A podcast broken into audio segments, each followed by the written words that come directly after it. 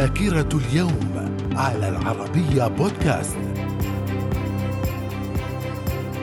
أهلا بكم ومن ذاكرة التاسع من مايو في العام 1927 نقل عاصمة أستراليا إلى مدينة كامبيرا بدلاً من ملبورن وفي العام 1941 الغواصة الألمانية يو 110 تقع بيد القوات البريطانية وأدى ذلك لحصول الإنجليز على جهاز الشفرة الألماني مما مكن الحلفاء من فك الشفرة الألمانية. في العام 1945 انتصار الاتحاد السوفيتي على ألمانيا النازية وفي العام 1946 الملك فيكتور عمانويل الثالث يتنازل عن عرش إيطاليا لابنه أمبرتو الثاني.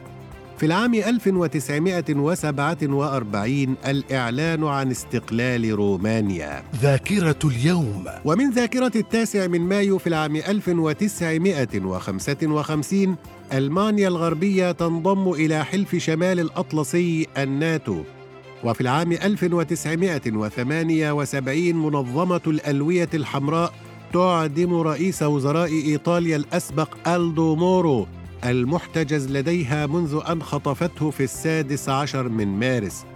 وفي العام 1994 الزعيم الإفريقي نيلسون مانديلا يصبح أول رئيس أفريقي لجمهورية جنوب إفريقيا.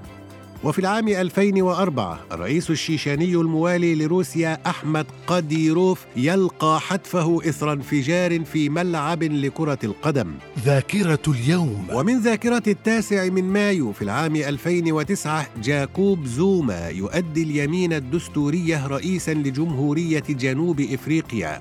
في العام 2015 محكمة مصرية تصدر حكما بالسجن المشدد ثلاث سنوات ضد الرئيس المصري المخلوع حسني مبارك ونجليه في قضية قصور الرئاسة.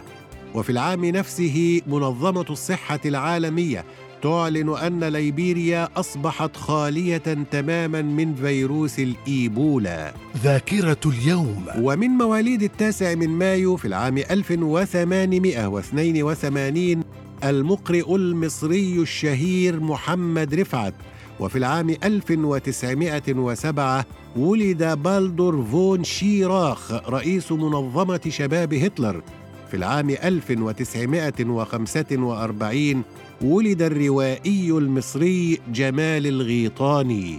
ذاكرة اليوم. إلى اللقاء.